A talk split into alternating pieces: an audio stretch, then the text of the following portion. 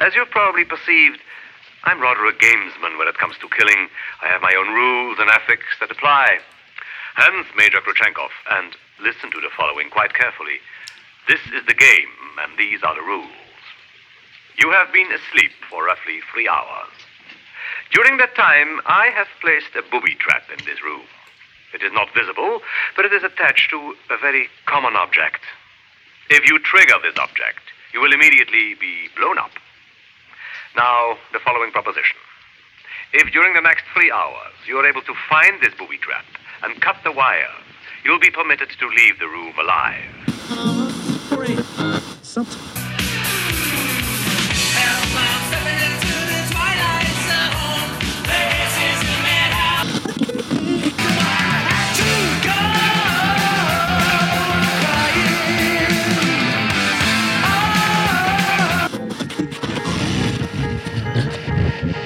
on, we're gonna go for a joyride.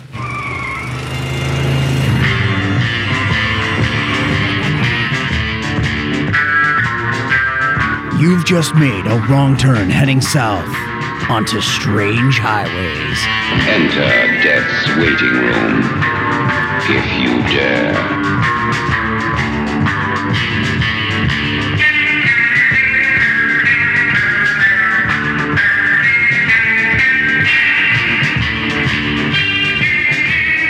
And welcome to Strange Highways. I am Paul, And hey guys, it's Terry here. and we have three hours to get through this episode before something blows up that's a common object in this room. Dun, dun, dun, dun. And it'd be like, "What's the object?" It's a can. It's a can of White Claw. And I would, like it'd be like, "Boom!" That'd be the end of the episode. If you don't open it, you'll never drink it.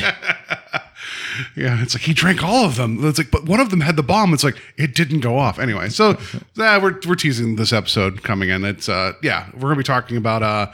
Uh, season 5 episode 29 the jeopardy room before we get to that though hope you guys enjoyed our uh, discussion about caesar and me um, uh, with uh, using a puppet as a bludgeon to rob a deli i don't know if there's a good lesson there but whatever anyway uh, so we we teased that we would be away for the weekend for the the Fourth of July. Hope everybody had a good, safe holiday. Um, and I was like, maybe we'll have some audio content from the weekend. That did not happen. What stays in hotel rooms in Pittsburgh? Uh, sorry, Monroeville stays in hotel rooms in Monroeville. And it's probably a good idea because there was plenty of alcohol uh, ingested, and uh, yeah, it was a hell of a time. Um, if any of you are out there, um, reach out to us and tell us what kind of experiences you had. Um, I had a great time. Uh, I I love uh, the Dawn of the Dead film. I love all the George Romero stuff. So I had a blast the entire time. And we, yeah, we're talking about Living Dead Weekend. I just mentioned uh, Monroeville and just in general, like Monroeville, the holiday destination. Yeah. um, I got to meet Greg Nicotero and I almost pissed myself. So it was awesome. Um, did not pee myself, but yeah, that would have been a hell of an Were, impression. bo- were both things unrelated? Like just like meeting him and almost pissing yourself, or was meeting him ca- causing you almost to piss yourself? Uh, meeting him, yeah, yeah, and then almost pissing myself because of how how much I was laughing later that night partying with everybody. I just I felt I felt bad because like when I found you, uh, like you you'd already been there the day before.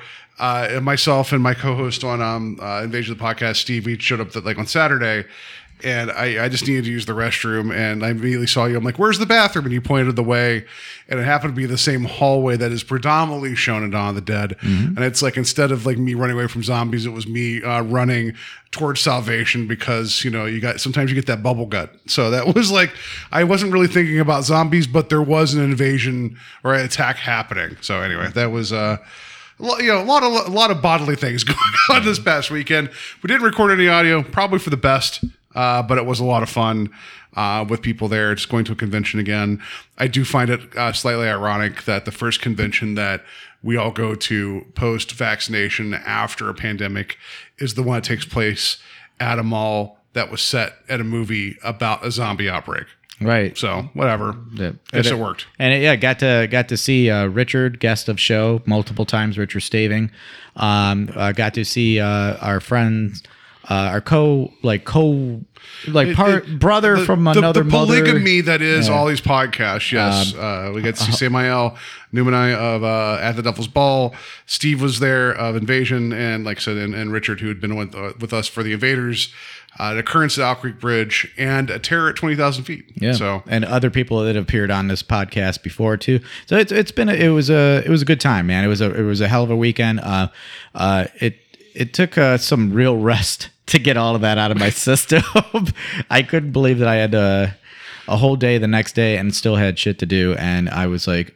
I was so exhausted at work today. So I just yeah, well, so I've still been on vacation through today. So tomorrow is going to be terrible for me coming Mm-hmm. back to work. But just one quick story about the hotel room. Uh, the refrigerator in our room um, was set super high, so it froze everything in the morning. Yeah. Uh, did I tell you that or no? no, uh, no, ours was the same. It was like set. I went to go grab like because I brought some yogurt uh, for me in the morning and a banana, and I grabbed the yogurt. So I'm like, these feel way more dense than usual, and they were frozen solid. Oh, no. And then I grabbed the banana, and it was like. Um, I could have like hit, I could have hammered nails into the wall with how frozen solid this banana was. So uh, when Steve woke up, he's like, like you know, he's like, he said something to me. I was like, I was like, yeah, uh, the fridge is a little, a little weird. And I took the banana and just banged it against like the one nightstand, like, like you know, that sounds like a euphemism, but that's what happened. I thought you were gonna say he just saw you sucking on a frozen banana. making making direct eye contact the entire time. No, I woke up an hour before him, and then like the last five minutes before the alarm went off because I didn't want to, you know, like you got your alarm set. I'm not going to be a dick, you know. I'm just like looking at him, like you know, whatever, something, and then the alarm goes off. He's like, "Were you sitting here in the quiet for an hour?" I'm like. No, but then it also occurred to me like how weird would that have been if I was sitting in the chair beside his bed and just like was staring at him when the alarm went off. It would have been creepy, but also kind of funny, you know. But whatever. Anyway, I'll have a story for you later. yeah. But yeah, so that was our that was our weekend, our collective weekend. But uh, you which- also talked to a couple people there that had worked in the Twilight Zone, the '80s, and Tales from the Dark Side. yeah, So- uh, Miguel Nunez. Uh, he was in one of the episodes from the '80s version of uh, Twilight Zone. Uh, he had some uh, awesome things to say about the episode that he appeared on. Um, what I w- eventually we will cover that sure episode, will, and I will keep that on my notes. Um, and then you know, talking to uh, John, uh, John Harrison. Um, which he he loves doing like anthology horror. Okay. Because he did the Tales from the Dark Side. He directed the the, the movie Tales from the Dark Side. That's So- right, And I told him about our podcast, and he was very interested in it. Um, so I mean, these people do this because they loved what Rod put like on the screen when they were kids. Like the yeah, Rod or George or you know, like because I know, yeah, like there's you're right, anthology. That yes, they they dig this stuff. yeah, because I of- mean, yeah, even talking to Greg Nicotero, I mean, he cut his teeth on this type name of stuff. Name drop. I'm kidding. Yeah. I'm just like, Yeah. but you know, it's I I had some really interesting um, conversations with people uh, this weekend, and you know, it just kind of solidified the fact that it wasn't just like this niche group, like this like this little small like corner meeting people that were like the Twilight Zone. The the Twilight Zone was a, a massive thing for people when they were it's kids. it's the connective tissue for a lot Right. of us, right? So So that Um, made, that made me that much more happy that we do this. I'm excited about this. Like I'm I'm really excited about doing these episodes in the future, especially the '80s Yeah. um, episodes. I'm, I can't wait to dive into that stuff. Absolutely. So yeah, so there was some Twilight Zone stuff this weekend. Yeah. Uh, so that was good. Um, yeah. Anyway, so that enough about that. I'm sure if you guys want more discussion about the Living Dead weekend, which who wouldn't? Right. Uh, uh, Terry's going to be on with me uh, an Invasion of the Podcast. This week's coming up episode with Steve. We're going to be talking about the George Romero film Martin. Um, I had never seen it until today. Same thing with Steve. Steve had Steve never, never seen, it either. So Yeah. we figured there'd be a nice connective tissue there with the weekend, and then we've been covering vampire stuff recently, and this is a different kind of vampire story. It'll be a fun talk. So um, we'll we'll post that on our Facebook page for uh, Strange Highways to listen to that if you want to hear it. So Yeah, please check that out, guys. Uh, uh, Paul and Steve do a great job over on that podcast too. It's a, uh, I've always loved enjoying uh, like listening to you guys. Hmm. You and that was prior to me even coming on this show. I've always listened to you guys. You do guys, you do a great job on that. But if we, but if um, if the main character in this episode listened to any of like our three hour episodes while he was waiting in his hotel room, he'd be dead. like that, like the timer would have went off. He'd be like, "Are you guys aren't even? You didn't even get to the end of your episode yet." Like, episode over. Like the whole the whole room would explode trying to get through him listening to one of our episodes over there. Anyway, that's all I'm saying. We talk a long time over there. So all right. Um, so with this episode, it is season five, episode 29, The Jeopardy Room, uh, air date April 17th, 1964. Number one film, The Carpetbaggers. We talked about that last week. Uh, number one song, Can't Buy Me Love by the Beatles. Have a couple items here. One of these is going to be of utmost importance to, to Terry here in a second. Uh, so, day and date. Uh, what happened here? Actually, I have four things. I forgot about that. Um, the Ford Mustang was introduced, so that was a big deal on this date. Retail price of uh, two thousand three hundred sixty-eight dollars. I forgot to see what that would cost in 2021 money. Um, that would be like if you want to do the numbers, Terry, what you would do the math. I'm kidding, but that seems very approachable even at that time for a Mustang. Uh, but yeah, that was a big deal because the Mustangs become like this, like ingrained, like Americana. Like you got to have a Mustang, right? Uh, Jerrie Mock arrived in Columbus, Ohio in a Cessna 180, completing a solo round the world flight, becoming the first woman to make such a journey. We had talked about her previously leaving Ohio to do the round the world trip. This is the day that she ends up coming back. And then also, Maynard James Keenan was born in Ravenna, Ohio. Oh, another Ohio connection, rock and roll. Yeah. Uh, even though he doesn't like to know the, fa- or he doesn't like acknowledging the fact that he was from Ohio.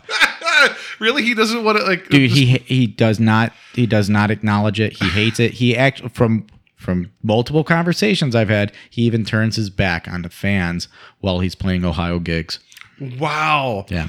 I just we they, there was a, a quarterback when I went to high school in, in the middle of nowhere, West Virginia, that went on to play for the University of Pittsburgh, played briefly for the Buffalo Bills, did pretty well for himself, right? Uh, and then so he like, but when he was like professional, he'd say his hometown was somewhere in Texas because he moved there eventually. I'm like, you could you could say that you played your high school football in West Virginia. No one's gonna be upset about this, you know. And that guy is now the quarterbacks coach of the Cleveland Browns, by the way, and he will not acknowledge that he, uh, you know, whatever. Anyway, it's just you're from where you're from. Like, are there certain parts of my life that I don't want to shine a spotlight on in the terms of like I will acknowledge that happened, but I don't want to like be like, yeah, okay, that's that's where That's I a- went. a part of my life. There, I- there you go. But to to like kind of like completely ignore it, I don't know about that. That's weird. So there you go, uh, fan of show Adam. Uh, you got some you got some Tool trivia in there. Yeah. So yeah. So then the day after this, this is like wouldn't be an episode of a Strange Highways if uh, we didn't mention some just random weird terrible thing that happened, a terrifying thing. April 18th, an 11 year old boy in uh, Mill Valley, California, got his hands caught in a rope and was taken to an altitude of 3,000 feet while dangling below a hot air balloon. Danny Knoll uh, had joined three boys who had volunteered to hold the balloon steady. And as he told reporters later, the balloon took off and everybody let go but me. I shouldn't find that funny, but I do. The balloonist, which is, by the way, that's a thing. That's a- that's a thing? Yeah. Oh. Like, hey, Terry, I'm just going to give you my business card. My name is uh, Paul Stebbin. I'm a podcaster and a balloonist. Um, that would be if I ever uh, got that job. My my wife would be terrified. she hates balloons. but like, but what if it was like, like not hot air balloons, but like just the person that makes like the wiener dog balloons? Like, I'm a balloonist. She- You know, yeah, she hates that. Oh, okay. she doesn't like like. she does not like balloons. oh no. She's yeah, she actually has a phobia. oh gosh, I could I could actually make a wiener she dog out of balloons. sweating them, Oh, like sweating no. bullets when she Oh, sees man. balloons, man. Oh man, that's terrible that I know that now. Yeah. No, I'm ki- I, anyway, the balloonist William Barry was unable to hear Danny screaming until he shut off the propane gas burners. At that point, Barry realized that the boy was suspended 30 feet below uh, the balloon's gondola and began spilling air to make like a fast descent. So, like, the moment he's like, oh shit, there's a kid dangling below. 30 feet below me that forgot that didn't let go of this. And so then um, they, they made a rapid descent 25 feet per second. 10 minutes after the frightening ride began, Danny was safely rescued from a tree in a residential backyard uh, somewhere in, um, in California. So there you go. There there is um we we we watched the movie Up with a bit of like joy and glee, right? And like and wanting to see this house float away. But there was also at one point a kid caught under a hot air balloon screaming. Oh, Well, I, I hope Danny's doing well now and doesn't have uh, any kind of trauma from this Just- experience. like what? Like is it from the hot air balloon or just like like I don't know hot air? Like just the times where like do you remember the Jiffy? Not the Jiffy Pop. Was it the ones that you put on the stovetop? They, That's like Jiffy the- Pop, yeah. Mm-hmm. That's the the aluminum foil, right? It's like when like you hear that and go, and you hear the you see it puffing up. Does he just like freak out? Like at that point, is he like Wendy in The Shining when the axe comes to the door? He, she he just starts screaming. Like I don't know, but anyway. I would. So yeah, flashbacks for this poor guy. Oh my goodness. So yeah, uh, so that happened. Anyway, that's that's your day and date. Uh, let's get into our cast and crew. Um, and we'll, we'll unfortunately we actually have some news. We don't normally have breaking news for the Twilight Zone, but we do this time, and I think it's of important to talk about it. So cast and crew, Terry. Please. All right. So uh, to lead it off and then also kind of get into news, our director on this episode is uh, Richard Donner, the late Richard Donner. He just passed away on the 5th. No, Like the the 4th. fourth, the fourth, I the believe. 4th yeah. of Yeah. uh, 4th of July here.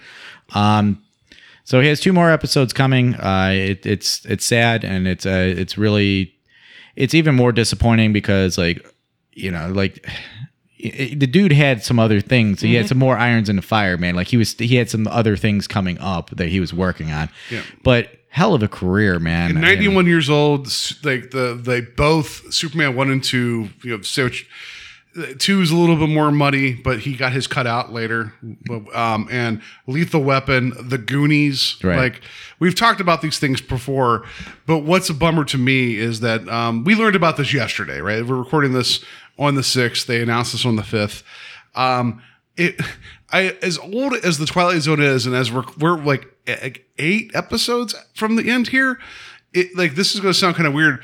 It was kind of it was kind of reassuring to talk about richard donner in the present tense. Right. right? And then like and i know we just talked about sounds and silences and that is kind of a um a dumpster fire of an episode.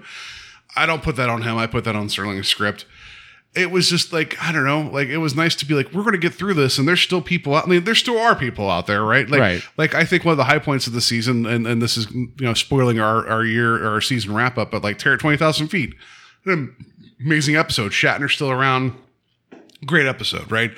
Donner did that. We have a couple more Donner Donner coming up, but it's like, oh man, it just seems it just seems like it's perfect timing in the worst way that we're getting a Donner episode within like a day and a half of finding out that he passed. Right. So, but yeah, guy, the guy shaped blockbusters, right? Think about that. Like, like people still talk about Lethal Weapon. Like the Goonies didn't do well to start, but it has grown into a thing, right? Like I just, the guy, you know, like he, he you know, he had his fair share of uh not good things. Um, but whatever. Whenever you're constantly creating and moving forward, it's going to happen. But he changed um, he changed the blockbuster landscape for, for for film, right? And he cut his teeth doing TV. And um, the directing in this episode is actually quite good. Yeah. it- So I I think it's good that we get a good we get a good interesting directing episode from him to celebrate his life. You know, I mean, not that this is going to be like the, um, you know, the everybody's going to listen to this and be openly weeping and be like, Terry Paul really, really nailed Richard Donner's career in this episode. But you know, like at least this is a good one directing wise for us to appreciate what he was capable of and what he was still doing and on the way up. And that's well put. I mean, like this isn't like his best episode for what we've watched so far. Um, but it, it also isn't like the worst thing he's ever done because I mean he, he has some pretty uh questionable Well, things that he's We've done. already but- seen from Agnes with Love, which he directed. and uh, and let's not forget about the Omen. If you want to talk Oh, yeah, about yeah. horror, Oh, you're right. You're right. Yeah, Omen. yeah, yeah, yeah, yeah. No, you're right. oh my god, Why, how do, could we why ever? did I forget the Omen? Yeah, and the toy. Uh, that's a, not not horror, but I love the toy. And Scrooge. Oh, I mean, Scrooged, yeah, hell of a okay. career. Hell of a career. I think he hit his uh his stride when he like was in the eighties and that. Really, I think that's. I mean, Mm-hmm. I don't. I don't think that's you know you know fair. No, he did, like people talk But- about like the buddy cop action film. Like he was the one that kind of like got it going in terms of like the big like Hollywood like whatever, right? And then um I've not seen Maverick. I've heard a lot of fun about like with that too. The, yeah, the the the it's the The Western, the yeah. movie adaptation of the Yes, show, and- and. I, I thought it was a lot of fun. yeah. So I mean, Don- Mel, yeah. Mel Gibson's a questionable person, but you know he worked with him quite a bit, so why not? I mean, like I, we mentioned Shatner as if he's not like also kind of an idiot and a jerk sometimes too, you know. But just because you work with idiots and jerks doesn't mean you can't put out like um, good entertainment. Though the people that are behind it aren't the best people all the time. Yeah.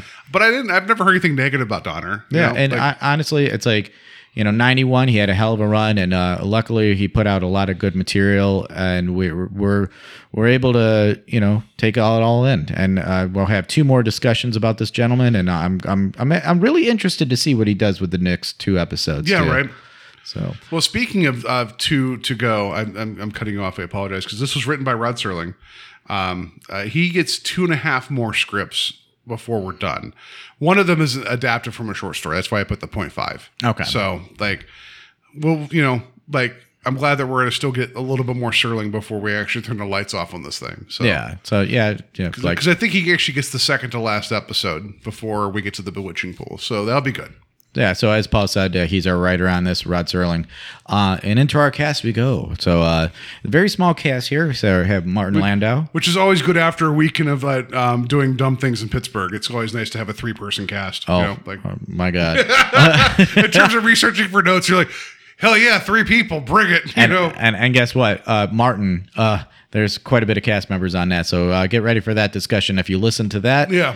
Uh, on Invasion of the Podcast. Um, but yeah, so uh, the late Martin Landau, uh, he plays our, our lead in here as uh, Major Ivan Ka- Kuchinko. Kachenko. But I, I wrote him as Martian Landau by accident in my notes. Mm. I feel bad about that, but I'm not going to change it. So yeah, well, okay. um, so uh, one other episode uh, that's Mr. Denton on Do- uh, Doomsday. Yeah. and, and he will actually be in the eight, uh, an '80s episode Okay. as well of Twilight Zone. So Landau is like so. Mr. Denton on Doomsday was one of my uh, more frustrating episodes of season one. It makes me wonder if I go back to it now after like the the like to quote James Cameron about aliens, like forty miles of bad road. Like you get your your bumps and like peaks and valleys with the Twilight Zone the series here. I, I do wonder if I go back to Mr. Denton on Doomsday if I might view it a little bit more favorably. I don't know, but he was in that episode. That was one of the very first episodes of season one. Um, he was Bela Lugosi and Ed Wood. He won an Oscar for that. Um, uh, he was in one of one of my. I don't know. Like this is one of my favorite films that no one talks about. Rounders.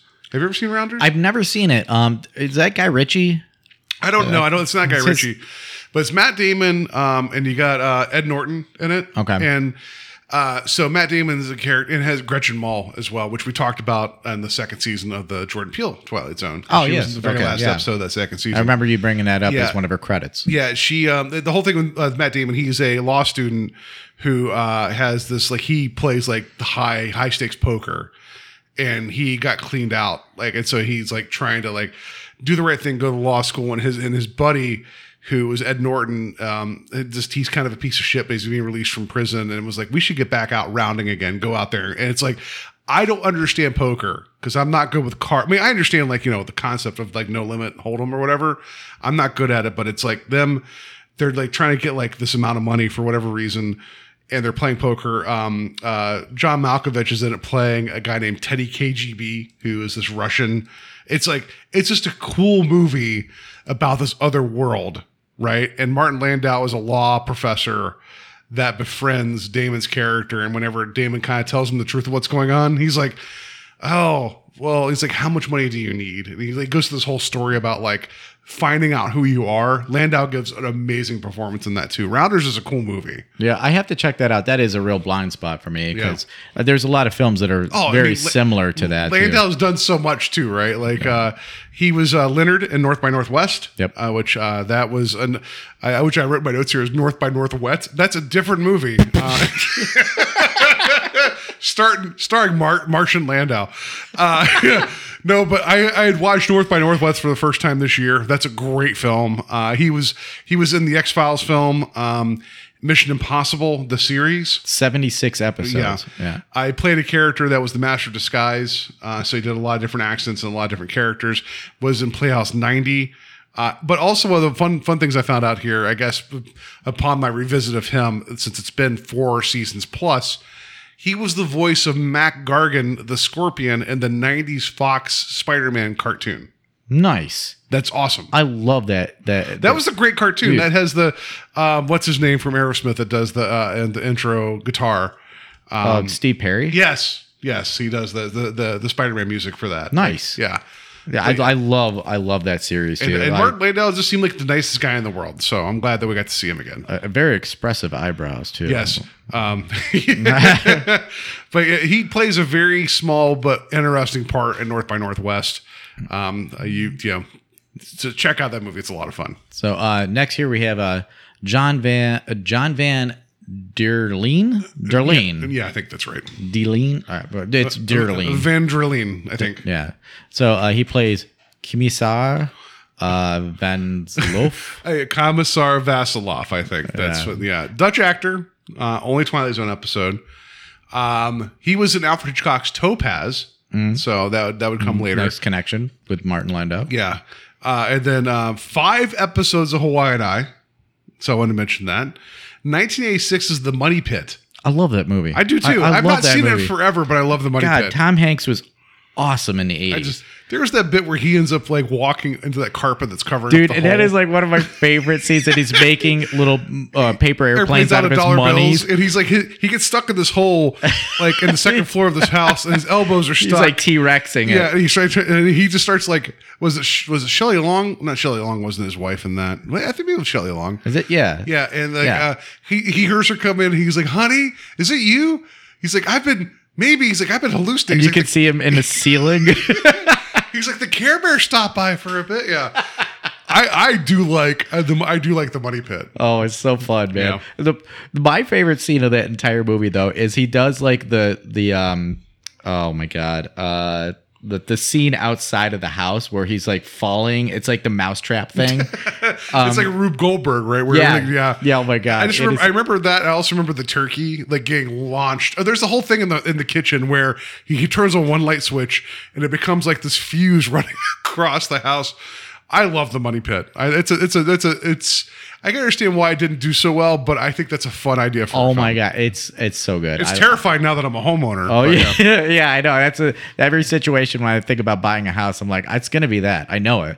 Um, but yeah, so um, next year we have uh, you're gonna have to help me with this, Paul. Bob. Robert Kelljan, I think that's his name. Well, okay, so it's Robert. So it, yeah, I had Bob. So- Ro- Robert uh, Kelljan as Boris. Boris.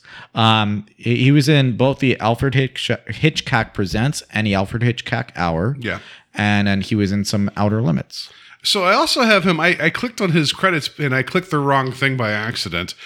Uh, he was also a director of Count Yorga, uh, Vampire, The Return of Count Yorga, and Scream, Blacula Scream. So this guy's done a lot of like interesting genre stuff, Yeah, for sure. which I've not seen any of those, but I know that there's are those are of note. Uh, Yeah, and I, it, I wish I could speak to that. You know, especially the the Blacula series and that. Um, th- that's definitely been on our radar and a few other um credits for other actors and that. I. I I almost want to discuss one of the movies, but I think that that might be for a different podcast. Yeah, you know? I mean, if we want to get some Blacula on this up on Strange Highways, I'm down because you you ta- you talked about um, another genre specific uh, thing in the what's the the one with the puppet the puppet. We no, uh, we we did magic here. no no no on the other podcast uh, um, An it was- invasion. yeah it was a exorcist type ripoff Oh no, no, no! It wasn't a puppet. It was a film called Abby. oh, okay abby yeah um, okay which was a black exploitation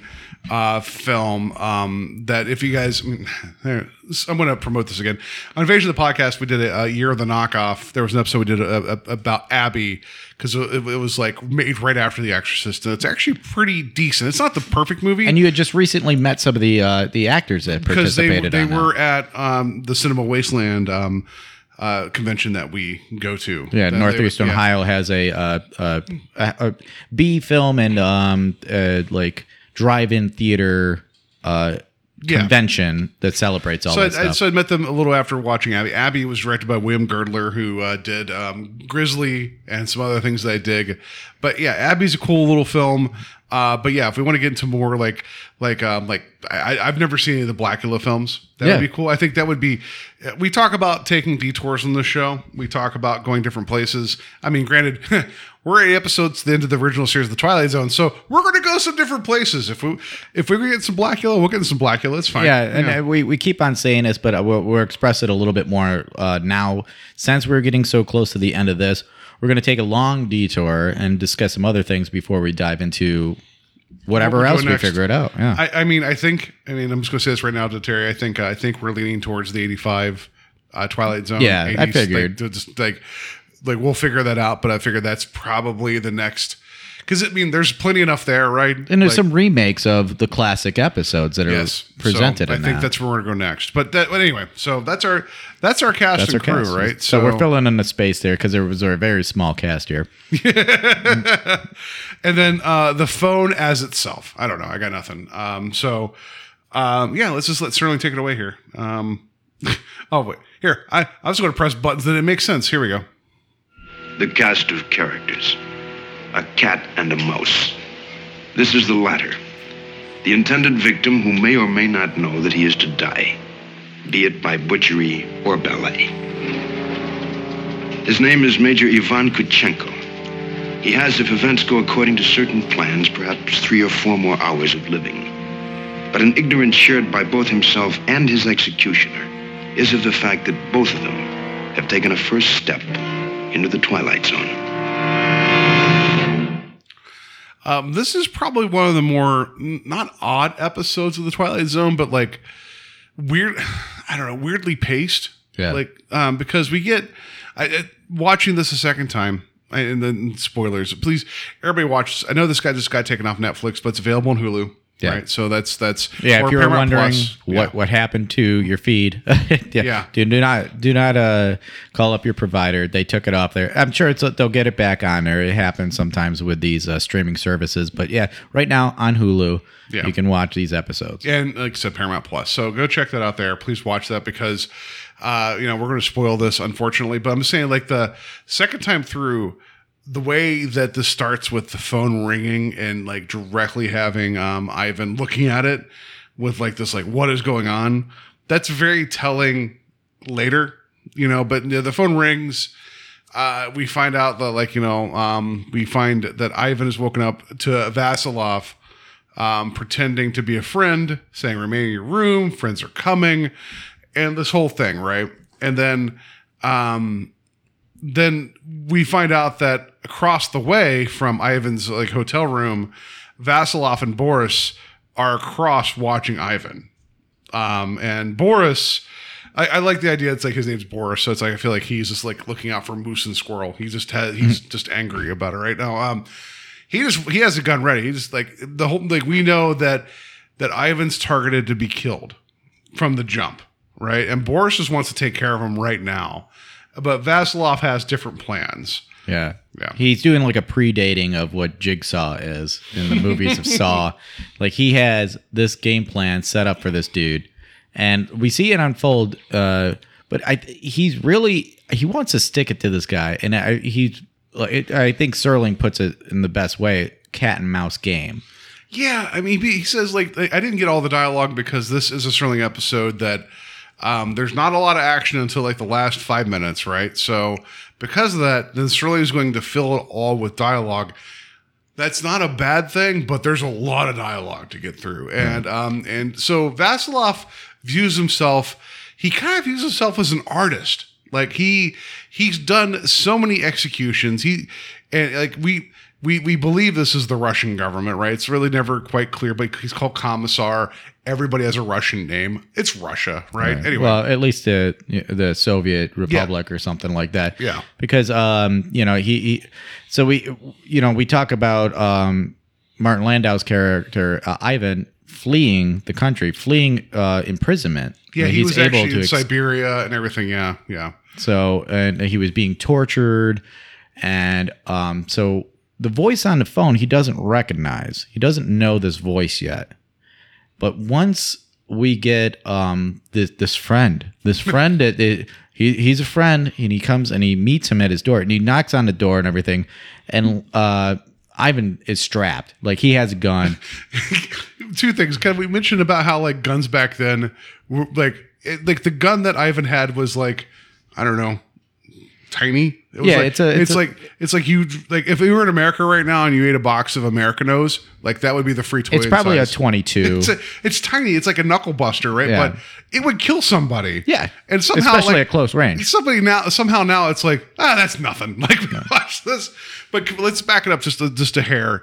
Went because we the the whole first like few minutes of this episode is Vasilov uh showing Boris because Boris has his like uh like it looks like a Luger or something aimed yeah, it's a Luger. yeah uh aimed at him. Oh no, I, I'm not sure. It's a, Actually, it looks like, like a Luger, like whatever, right? It's like right. anyway. it's a, so- like a Soviet type Yeah. gun.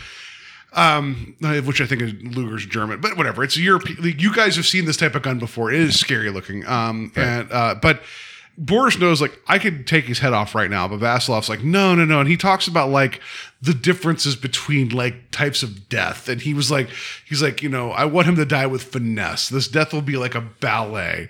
So we get from the jump that Vasilov um, is a hired gun but for whatever reason he believes his work is a high like he's he's better than just the common thug Right. and it's like and we get a lot of this repeating dialogue so then when he does show up to the room like for him to show up as a friend um it is it's just him um Yeah, attempting to Boris rub it in the, other face too. of Ivan because Ivan, you're right. Ivan has a gun. Ivan recognizes him immediately, um, but Vasilov doesn't know that Ivan will recognize him immediately. So I feel like Vasilov needs that moment of like, ha, I'm just showing you how clever I am, and that's going to be a theme for this whole episode. Yeah. Yeah. And and uh, you know, it takes a second, but Ivan finally comes out with it and lets uh you know Vasilov let, lets him know like hey I yeah. I like I know who you are. I remember a guy sitting in the corner laughing the same laugh with this long cigarette holder and everything. like he had to have the cigarette holder too, which is I, I, no. What is he? What is he? Uh, Pepe Le Pew? Like I don't know, like or the Pink Panther? Like you have or Peg Bundy with like the long cigarette holder and like whatever. It's like uh, it's just like Some uh starlet like seriously yeah, like yeah. I did, just did like men use those? I, I need to know this. Like sure. I mean, I don't know. Like I'm gonna guess that maybe like just clamping down on a filter probably sucks. You know, So- Perhaps, yeah. But either way, um, but yeah, he he recognizes the cigarette holder. we live in the age of vaping. I mean, we're, are we going to question long cigarette holders? I don't know. Anyway. um, so you know he, he he calls him out, and all you see is a smirk on Vasilov's face. Like he's just like, ah, you got me. Like, yeah, I I was trying to play it aloof, but you know who I am, so like let's not play around. And I'm not really sure why the events play out the rest of the way, but Vasilov brought a bottle of wine. Yeah. and he wants Ivan to drink this wine. I don't know why Ivan buys into it. I don't either. Like that's that's one of that. Um, I thought maybe I missed something, but I No, like the thing is, he's like, "Yo, fine." He's like, "Fine, you're gonna poison me," and then and then we get like the Princess Bride thing, right, with the lidocaine powder, where Vasilov takes this big pull off this wine, and he's like, but, but so for like, let me just back this up for a second too. Um, we're getting this idea that like, because um, Vasilov knows Ivan is leaving. He's trying to get like passage because he's somewhere still over overseas in Europe. We don't know where, right? He's trying to get like safe passage, like come, like we think he's coming to America. Um, we we know he escaped Siberia, and um, he is going to get like come over. And then Vasilov's like, listen, he's like, you were part of us 15 years previously. You still have knowledge that we don't want going away um, somewhere along the way, it's lost that he was also a master of subterfuge because it said later about like cat and mouse, like you know, I you know, I've done this thing, like like he's trying to like basically say you're supposed to be my equal. I'm going to prove to you that I'm better than. But he take the so Vasilov takes the swig of wine, and then eventually Ivan takes it as well, but it's drugged. And then you know, we find out later that Vasilov's like, no, no, no, I've been drugging myself with this forever. No, I'm like, I'm good. You yeah, know, he's, like- he's like I could drink a gallon of yeah, this Yeah, I'm the. Dread Pirate Roberts. I have I've been, I've developed uh, an immunity to lidocaine powder or whatever, right? Whatever. But it's just like I don't understand that. Um, let me just say. This is one of my frustrating points about this episode is that the setup is interesting to me. Um, and the character of Vasilov is interesting to me. This episode doesn't really take off until we're in 13 minutes into it, where the title of the, the episode is The Jeopardy Room. Um, after Ivan gets like pat, like drugged and he wakes up, um, then we get, and you mentioned Saw. I mean, the, the tape recording we're getting to in a second is very Saw like. Um, you you've spent half this episode doing nothing and i feel like i'm going to blame Serling that like you could have this could have been just a tense you could have done this in real time for 24 minutes and made this just just like pull your hair out the bomb tense. under the table kind of scenario. Yeah, like, like- Oh. you could have set it up. Oh. Like it didn't take all. It shouldn't have taken all this dialogue. Even these characters. I know that he's trying to implement this idea that you're supposed to feel some backstory or whatever. Don't necessarily need it. Well, like so, I'll, I'll I'll take a page out of when I've been like digging into Hitchcock, where he said like if you do a scene where people are talking and then it ends in an explosion, he's like, yeah, that like that'll get people's attention. He's like, however, if you start the scene off with the audience seeing a bomb ticking, it's under a table, like you said, and then you know that's going to set to explode, and the, and the people in the room don't know. He's like, suddenly you you got them, you know, basically you're like you have their you have the audience's attention like they're going to be deadly wrapped to what's going on and Serling didn't like this is his this I think this is his attempt at kind of like kind of like that that Hitchcock suspense. Right. like I'm not and it's not misplaced. I think the idea is cool but he doesn't take the right things from it. And so when we finally get to the moment of Ivan waking up, which um, again, watching this episode second time seems really odd to me that um, Vasilov would call him to start and then leave this really overly long tape recording explaining his plan and then say, Hey, I've, I planted a plastic bomb somewhere in your room. It's like, wait a second. Why'd you leave me a tape recorder? You called me before. like, that seems a little presumptive, right, to me. But we find out that when Ivan wakes up, there's something in his room that's booby trapped. It's going to go off in three hours. The stipulations are um, you must keep searching. If you stop searching, we'll shoot you. If you try to do anything, we'll shoot you. Like basically, like If you try to leave the room, we'll shoot you- you. Shoot you. You know, uh, um, if you question the plot of this episode, If you try to call somebody, we'll shoot you. Like if all, you, yeah. If you try to contact Serling for script guidance, we'll shoot you. You know, whatever. like you know, line, line, line, line, like, uh, or just like I would love uh, Landau to be like, why? It's like shoot him. Just, just he's questioning the logic. Just shoot him. Yeah. Uh, you know and I- and so so here begins the the frantic searching of uh Ivan. He's looking around in that and I like that they decided to not give him some like internal dialogue or a monologue rather where he's trying to figure out like is it here? Yeah. I don't know. You know and like I don't I, I'm glad they didn't choose to do that but we get uh, Vasilov talking to Boris because Boris is like, dude, you didn't tell me where you were going to put the bomb. Like, and that's kind of like, I like that conversation between the I two do, of them. but It's, kind of fun. it- but they keep going back and forth over and over again. But it's like this. It just kills the tension where like you get you get Vasilov not watching the room, but like drinking tea or drinking coffee or whatever, and Boris and not looking either. and not looking because he's so confident in his ability. And Boris is like, "Did you put it here?" And he's like, "No, that would be a good idea, but no." You it's like, put it on the doorknob." Did you put it on the item labeled bomb? I did not do that. Like this, this whole Hmm. like, is it in the, the King James Bible? That would be a good idea, but no. Like you know, is it on the complimentary mint on the pillow? Like what? you know, like, yeah. So I mean, I, I thought that was, I thought that was good. That was a good choice. Um, and I like how arrogant that Vasilov is. Mm-hmm. Like by not looking out the window, he he has his his back to the wall, just sitting there on the floor, like kind of just soaking it up. He's got this smirk he's so on his confident in his ability Yeah. to be like, I'm smarter than everybody here. I just again feel like you set this thing up 13 minutes into this very short episode, and the, the focus isn't on Ivan. I feel like I, I'm, I'm rewriting the episode. Like we, if if we're if you and I are approaching this now, doing a 24 minute story of this, we should never see Vasilov or Boris. Like meaning That's I a know good call. Yeah. I know we're talking about Saw or whatever, but it's like it should be him waking up with like I mean, I guess Saw like, Saw ripped this off or whatever, but like the tape recorder or the phone call, right? Right. And then the like the handful of times that he begins like Iva would begin to doubt what was going on, a single shot fired into the room or something, right?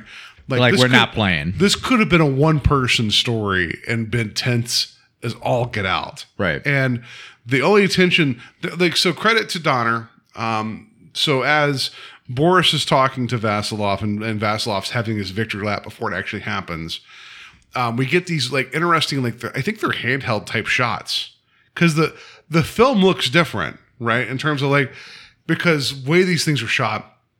I forget the film stock. I don't actually have that off offhand, but uh, if you go handheld, that's a smaller camera and a smaller film stock that you could put in there. So there's these interesting handheld shots that Donner has of uh, Landau looking under the bed, looking wherever. And it's like it's getting closer up to him, and there's there's real panic there. There's your episode. Right. Yeah. the- Yeah, yeah. It builds that tension. Um, and again, like three hours. This dude has a very tiny room, very tiny. Like Yeah. it is probably uh, just a smidge bigger than the, the studio that we're in right now. Studio. We got a sound professional, dude. No, no, it's just uh, we got a sound professional. It is a bedroom in my house that doubles as my office, game room, and podcasting room. So Studio. So it's small. uh, and, Terry's in here with me, and um, and the signed Clive Barker photo that he bought for me. That's all He- that's in this. He's room. watching you. He's, He's watching me. He knows he planted a bomb somewhere. But if Clive Barker did it, it'd be a really sexy bomb. We know, like sex bomb. sex bomb, sex bomb, right now. So, Um, uh, no, like, so I think that um, you could have had something here. Um, I, it just, you know, and I'm not saying there's nothing here either because it's perfectly fine. But we get nine minutes to go, and by nine minutes to go, I was looking at the time code on this, like, like, like enhance. No, um, nine minutes from from the moment this happens to the end of the file I was watching, meaning we're going to go through um, the teaser for the next episode and the credits nine minutes to go of the runtime when we finally get Ivan looking through the room Yeah. of this 24 minute episode or whatever. That just ah, like you you you stepped on the best part, Right. You know, like, and I think Landau was more than capable of carrying this. I enjoyed his portrayal of this character. Yeah. Like I, I I I think he did a hell of a job and he looked concerned. Yeah. You know? So it's like he sold it. Yeah. And like he looked like he was searching when he was pulling too. the drawers out, like, and him being just like anxious, and then Yeah. so we find out that what the bomb is is that it's set up in the phone that it, once the phone rings, when the re- like when the hand the, the hand um, receiver's picked up, that's when it will detonate. but see, he checks the phone. That's the that's the interesting part. because he checks it without a ringing. Right. he just checks it. Yeah, so that that is interesting. You're right. That is that is because because Yeah. he says because he sees Ivan. Uh, Boris sees Boris Ivan. it, Yeah. uh, start to look at the phone. He's like, "Oh, it's the phone, isn't it?" And he's like, "Ah, you're getting real hot." You know, like uh, uh, Vasilov says, "You're getting hot." Like he's just playing this game with Boris too, because I think he's he's relishing in the fact that he's like even got Boris confused about Because. Boris is just he he's the butcher. Right, right? Boris He's trying to Butcher, show Boris the Butcher, right? Uh, Boris the Spider. No, Boris the Butcher.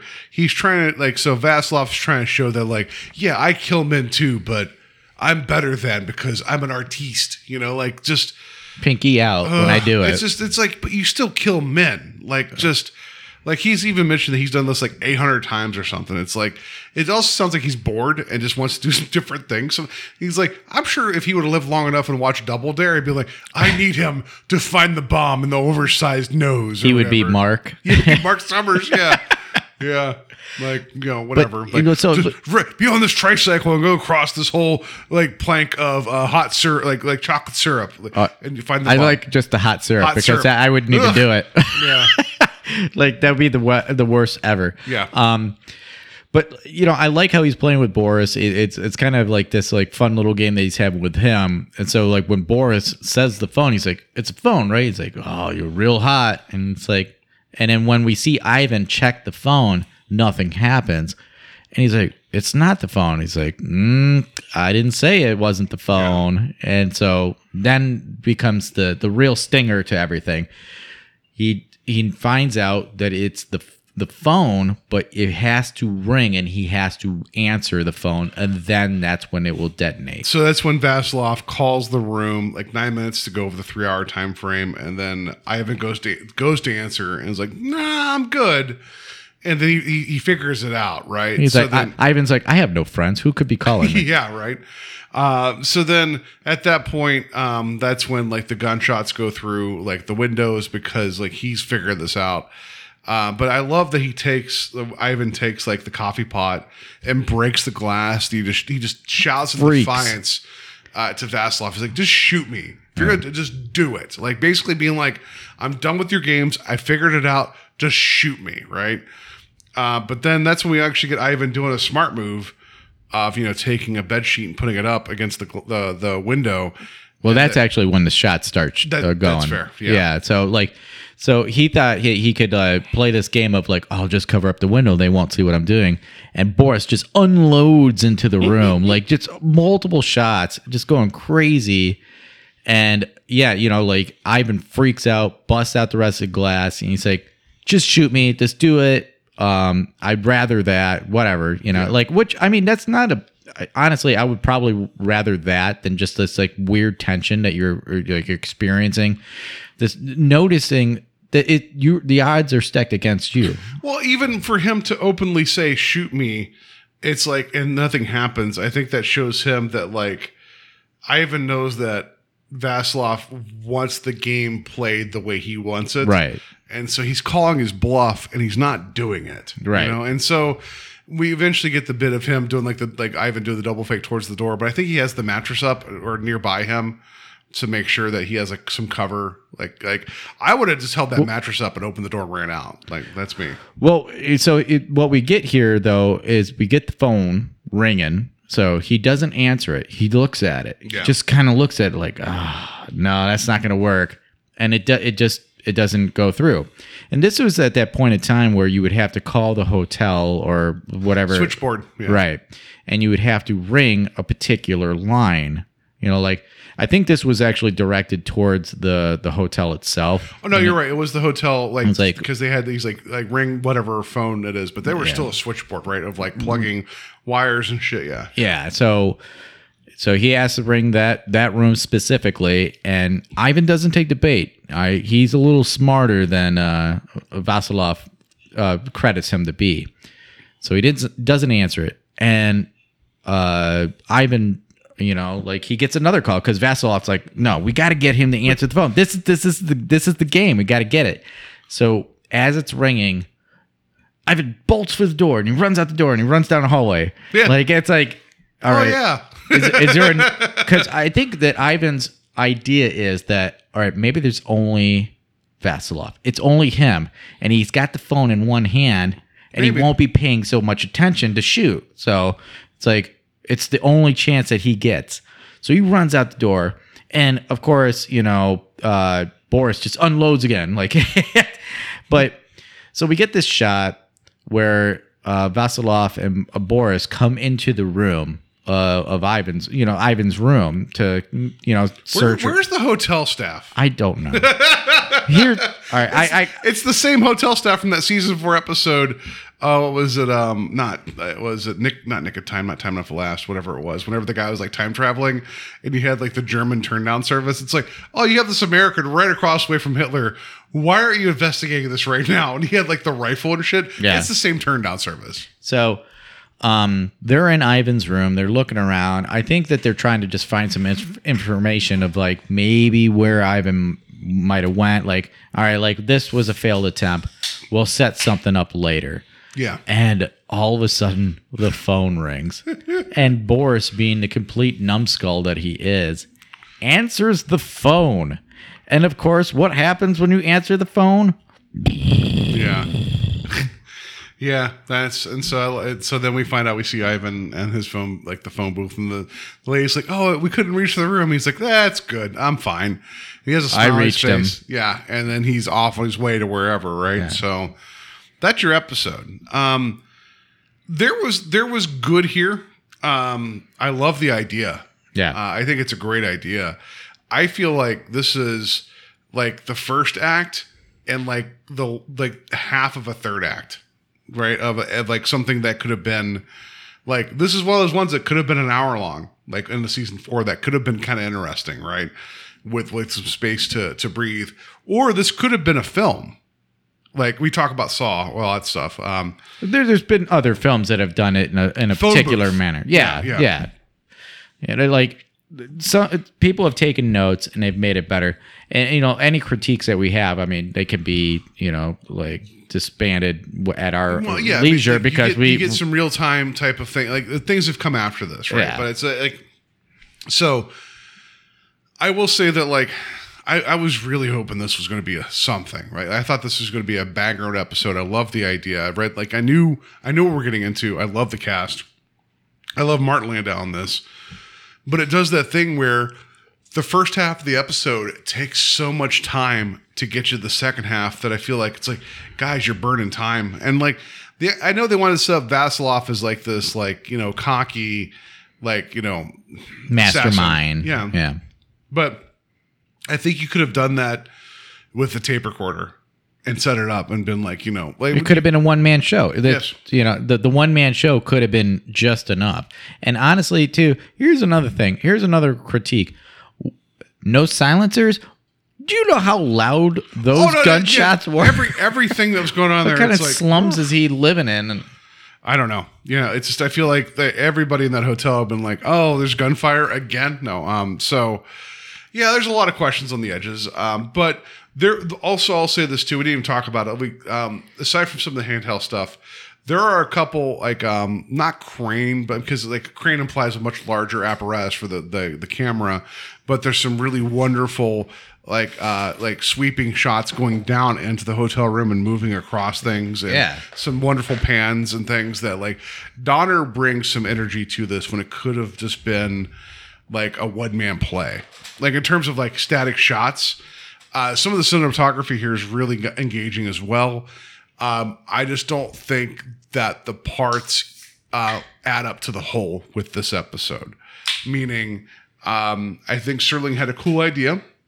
I think he I think he had fun with this, but I also feel like um he didn't this is like I wish that there would have been like a second or third pass on like where if someone had read this and been like, I like your concept, you, you've you have shifted it too far into the story to make it engaging because I think the Twilight Zone works really well at times when it's in media res, meaning we're in the middle of the story, we're just as lost as the people involved. You got to catch us up.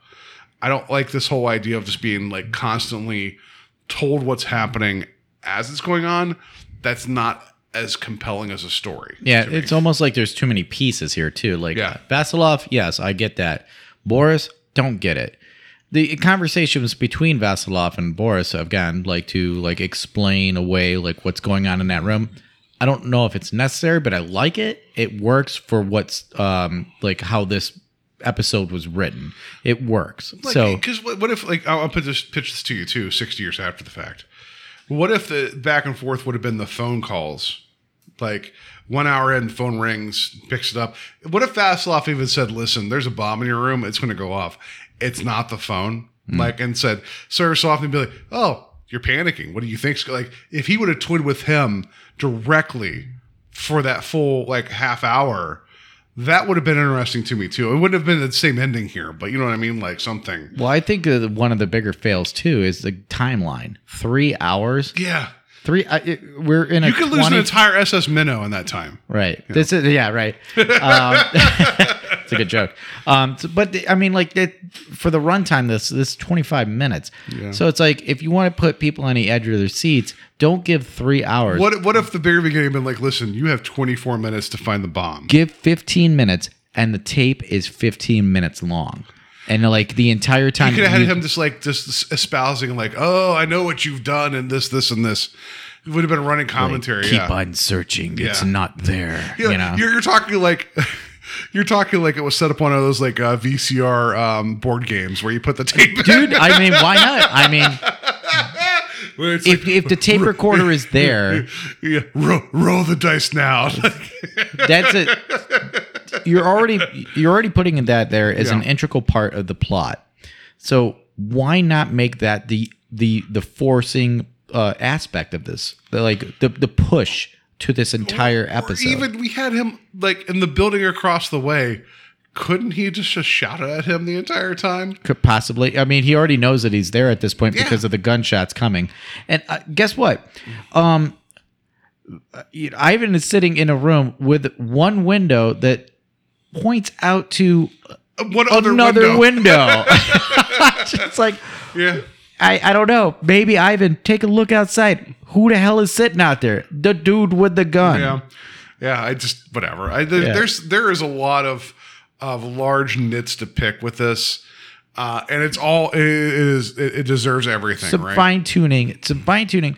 Uh, like I'm not saying this is a bad episode because we've seen some bad episodes, um, especially in the season. it's incomplete. Yeah, they're like- just it, it's they're, the the the the pieces are there, man. Like like these are things that made this episode work. There's a meaty hook, Yeah. and a satisfying ending, but for whatever reason, But all we got was a bluegill. Like it's just like there was like what what's going on? Like it's just ah, you know, yeah, right. It's just like cool idea, and the ending is where we want it to go, Right. right? We want we want Ivan to get out and to and to have A satisfactory ending. and Boris being the idiot that he is, you know, he'll never, you know, he'll never find moose and Yeah. squirrel at this point. But um, I just like that's okay. It's just it's one of those things where it's like it just didn't feel earned or like the journey wasn't there. Like, Yeah, it just I'll give I'll give me, I'll give know? you this too. So we know that his window is right across, and it's within throwing distance. Imagine that he takes the phone and throws it through the Why, window. well, yeah, that's why not, right? dude, like, that would have been awesome. He throws it through the window and it explodes when the receiver comes off like of it. wouldn't it have been even better? He'd been like, like you get that, you get that, like, uh, like uh, Ivan Drago, like it's for you, and just like, Mm. just like, that's my Schwarzenegger, and just like whip the phone, just whip it, like you know, like how, like yes, Oh. yeah, that, that- oh my god. See, we're already writing a better episode. I, But- I I've been accused, self-accused over the course of these five seasons of always like revisiting and rewriting episodes. Yeah. I just I would love to have been like, hey Rod, like I just can I hug you for a second? You seem like an amazing human being. Oh, you smell like cigarettes. But come here, I have some notes. Like would have been and filters oh, that you yeah, missed off your oh, cigarettes. yeah. Now, that's, I, it's like I'm not saying again, not saying this is a bad episode, but it's just, there's some tweaking here that could have happened if somebody would have come by and just like kind of refreshed it and been like, Rod, I see what you're doing here, but we It- could it- make this a lot more captivating. it just lands so squarely in the middle. Yeah. like it's just it's it's that is like if we did uh, if, like, if we do when we get to the end of the season, which we're rapidly approaching, if we did. Um, which we didn't do for season four. I'll just say this: we did um, we did top and bottom there because there was only so many episodes. Right. What like, and I know I've done this for previous seasons. We do our top like top five, bottom five. What about our most like frustrating five in terms Yeah. of like, oh man, this is like well, we, we kind of discussed that Yeah, too a because little bit, yeah. yeah. So, not that I'm going to tip my hand, but if we did like a most frustrating five as well, in terms of like we were like, oh, this was a thing that could have been a thing. How about that? Let's just do that. We'll, we'll, we'll yeah, we have 35 or six episodes. I and think we let, do make that. this interactive too because uh, reaching out to our listeners here if there are some episodes from the fifth season that you found very frustrating put that in a list. Give us uh, give us your top three that you found the most frustrating because you know if, if you're listening to this you like you like the series. But with this season in particular there are some very frustrating episodes. Well, I mean, I would also, I would also argue that season three started to show some wear and tear, um, and then season four was just a, it was mandated by the network, so it was going to be odd. Uh, we did find some gold in those hills. We also found some utter garbage there, um, but whatever. I think season five is better than four so far. That like we'll get to we'll get to the wrap up of five, but also there's like 38 episodes. Or, like there's way more to dig into than season four. yeah Um, but it's just man, there's just times where it's like when we talk about the highs and lows of the Twilight Zone and the super super duper highs, including Terror at 20,000 feet, right? One of the defining episodes of the series. Um, and we've I know I've mentioned this before, and, and Terry and I've talked about this that when people talk about the Twilight Zone, all they do is hit the high notes. All they do is like, and that's fine. Like, I mean, I. Rightfully so, I mean- how many how many CDs do you have that you're like every single track is worthy? You know, like I get it. Like you know, I mean, I, I just want to mention again that uh, uh, Maynard James Keenan was uh, born on this day when this episode aired. So every single track that he's put out, every one, no, no no because I don't listen to Puscifer. I, there, there's some there's some stuff I don't listen to Maynard. So. Is a, is a perfect circle perfect all the time? no, hell, hell no. Tool is way better. okay, so fair enough. But my point is like, um, yeah, and, and like I also think that you you gotta you gotta take your lumps, and you gotta you gotta sometimes. I I don't know if it's more heartbreaking to see something where the bones are there and what could have been versus like something that's just just bad out of the box. Like you could have like sounds and silences. I don't know. We could have done that to fix that in a manner of speaking. um, this it's like you you had the time like like um here's a weird connection how about this um five characters in search of an exit that's the one with like you know you got the the soldier the clown whatever it was a season two episode i believe I believe so. Yeah. um, that is such an abstract episode, but you have these people dealing with an impossible situation and trying to identify what's going on, and you're really dropped in like without any knowledge. And it's like that is a stellar episode of the Twilight Zone, and it has a banger of an ending. Um, you could have done something similar here, where it, it's like maybe what what if what if there was um, like an hour timeline of finding this bomb, and we're dropped in thirty minutes into it with Ivan Sweating. yeah, right. just just like freaking out, like Oh. like taking off his jacket, really like looking at the floorboards, everything. Like yeah, what? why not? Like you could have you. This thing was built for tension from the jump, Right. And I just. So yeah, I guess I guess it's it's unfortunate that I'm holding it up against the the episode in my mind of what this could have been, but I also know that Serling is a much better writer than myself and much more capable of complexity and usually seeing through the bullshit and giving us those things. I think he was, you know, I, I don't know where he was at with this. I mean, I had some trivia here when we get to it here about where those like we. It was the end of the end of season five. And he was Like, right. He was still writing quite a bit of episodes, so maybe he was just just so spent, you know, especially after all the things that he incurred. No, that that's that's the right way to say that. You know, it's like I, I can imagine this dude sitting there and being like, I know that this this train is going to come to an end at some point, and I'm just going to put something out there Yeah. that seems interesting because I.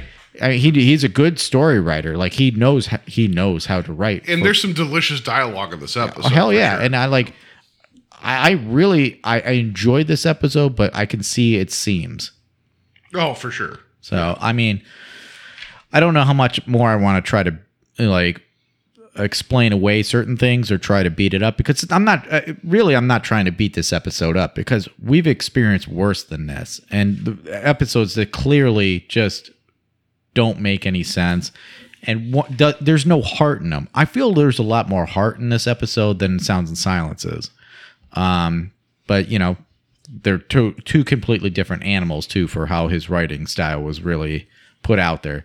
I mean, you can see that. And Boris Boris is an interesting character, and I like Ivan. And uh, actually, Martin Landau is awesome in this Yes, episode. I, if there if there's any like major credits I can give to this episode in general, it is Martin Landau. And then second place credits would be to Donner because he he he did well for what he had. Like he had a structure and he delivered an interesting episode.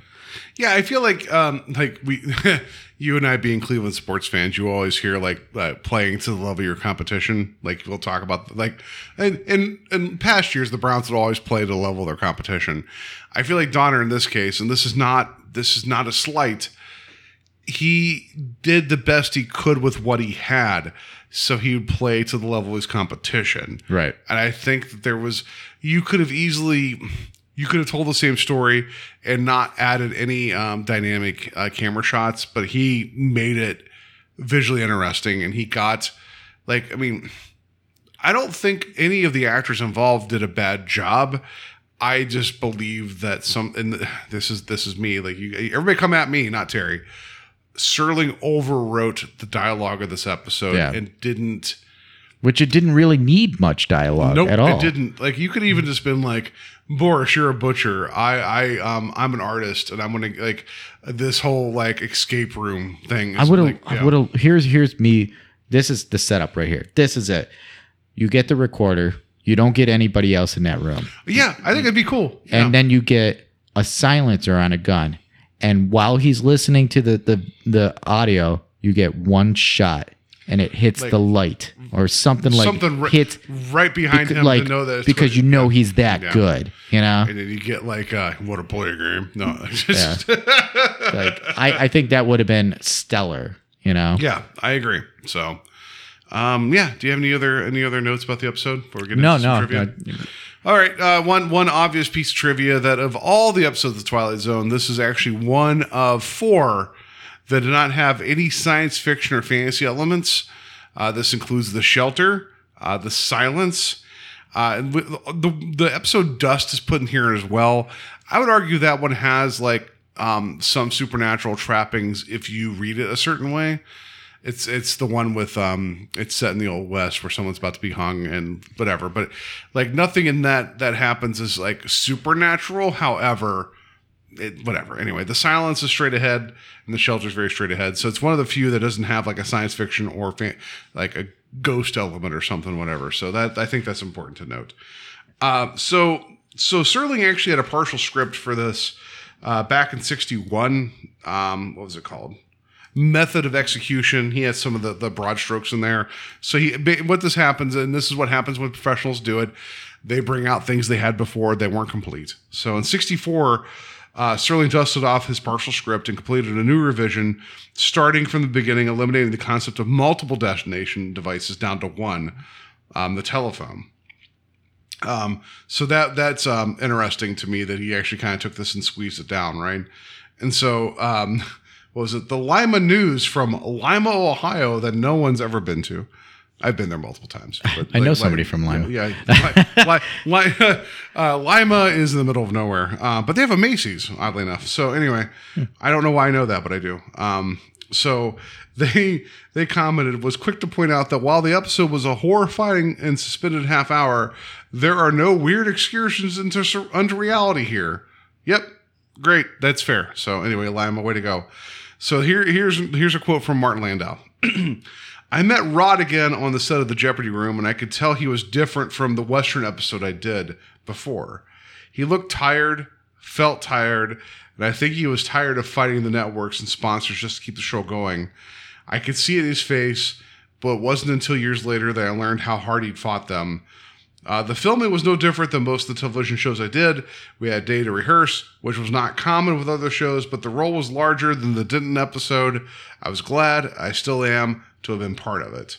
So, um, yeah, he has a much bigger role in this than Mr. Denton on Doomsday. But him calling out, like saying, Rod's tired, he was different. Yeah, he went through the ringer fighting all, like, the network and the sponsors. Like, this is a man that, you know, had a vision and just had to fight. And, And he, he, was, had, he was tired of fighting a 200 pound gorilla. Like it was like, Yeah. or 400 pound, whatever. However, a, a really large gorilla. a gorilla. And I, and if I and once we get to the end of season five, I'll mention that he had plans to when ABC was like talking about picking it up because we mentioned that previously with uh, an occurrence at Owl Creek Bridge. I have some further information about what that would have entailed, and then ABC passed on it. So Excellent. yeah, but yeah, this is you know CBS beat the the living shit out of Rod Serling, Yeah. and this is maybe this was his compromise of like, hey, you got 24 minutes. What are you gonna do? Yeah. I don't know. It's like the relationship that he knew was failing and he just wanted to break up. And Yeah. like he was just appeasing the other person at that point. Yeah. So and it's like and it's tough. You know, I I, I see the like the fifth season why people criticize it so much and even the fourth season in particular. Like there was there was a lot of turmoil during those shoots and that, a lot of things that didn't really work. And I, I get it, but the fifth season, please don't shut out the fifth season. If you're listening now and you haven't really watched any of the other episodes, if you're a new listener, there's a lot of good in this season. But I also argue there's a lot of bad in the first three. You know, like Yeah. I just, I mean, to to say that, like you know, you have to suffer through. Yeah, you know, I shot an arrow to the air. Not a good episode from the first season. I am, um, what was it? Um, the Mighty Casey. Not a good episode. Yeah, like and, and, and we there is coverage uh, of those episodes if you go back into our uh, Yeah. you know the past episodes and uh, check those out, uh, and you'll see why Paul is so mad. No, I just so like I, I- always forget. I always forget at the beginning of each episode that we do to say the mission statement for this was to watch Twilight Zone chronologically, episode by episode. Um, I mean, if you guys haven't figured it out by now, like we're season five, episode twenty nine. I mean, look at our feed; it only goes backwards from there, aside from the invaders, right? So, like, I, I think you figured out the chronology of what we do. I, I'm I'm super appreciative. Like, I'm not trying to, I'm not trying to shit on this episode. However, I am frustrated because I'm frustrated at like potential, yeah. and this had plenty of it Oh hell yeah. and it and like it's not bad, but it could have been not just good. It could have been like fantastic. The like the probably the most memorable of this entire season. yeah, if handled right, it would have been amazing. And then with all that to be said and done, be like, oh, by the way, there's no UFOs in this. Like that would have been just cool, right? Like, yeah, but whatever. Like, um, it just and I, I I'm kind of bummed that, that that's like one of the most like looked at um like I guess like points to this uh this this episode. It has nothing to do with science fiction, and that the a lot of the episodes from the series has nothing to do with science fiction. A lot of them. Well, not I mean, all of them, but there's you know. always supposed to be some kind of odd element. So when they talk about like, like you know, hey, this is the one that doesn't deal with this stuff. It's like the, it's it's straightforward. It it could it could happen where one one man is like trapped another man in a hotel room. It's like you have three hours to get out. Like that that could exist, right? Like um, uh, you know, whatever. Um, I, I would also argue that the monsters of Jewel Maple Street could happen, but whatever. Right. Without aliens messing with everybody. I know they, we di- we didn't necessarily need that part. Yeah. I didn't appear on that episode, uh, but uh, Yeah, yeah, yeah, I think that, you know that's my criticism. Yeah, but so my, my, my point is that like um, just because there's not the supernatural or the science science fiction portion of this, I, which again going back further into into Serling's writing, which I'm I'm not a scholar, um, he was more of a dramatic writer, so I would feel like this is more in his wheelhouse. That even like well, even we just talked about um I was at the. Um, I am the night, color me black. That's Right. not the right episode title, but yeah, we just covered it. yeah, that's it. Um, the supernatural element there is the perpetual darkness, not the humanity. Like, which is But it's a metaphor. Yes. So So yeah.